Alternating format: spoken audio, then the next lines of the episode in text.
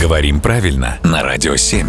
Володя, доброе утро. Доброе утро. С недавних пор, ну, ну ладно, достаточно давно уже, появилось в обиходе слово «трафик», Мгм. обозначающее пробки. Нам вот так не нравятся пробки, что мы даже придумываем для них новое слово, как я полагаю.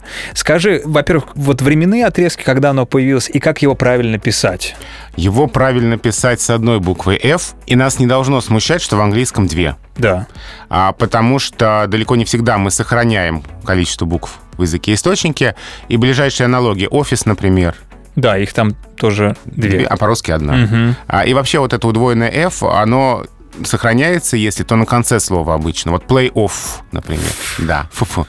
А в таких словах, как офис, оффлайн, офшор, трафик, а, одна F остается. А скажи, а ты помнишь момент, когда это слово появилось в обиходе? Но Ну, это слово, видимо, заимствование конца 20 века Мгм. и сначала в значении компьютерном, но почти сразу и в значении дорожного. А, я вспомнил, интернет же раньше был Да, ограниченный да, весьма. да, да. Трафик как раз. Так что, видимо, 80-е, 90-е время заимствования и в интернетном значении, и уже в уличном.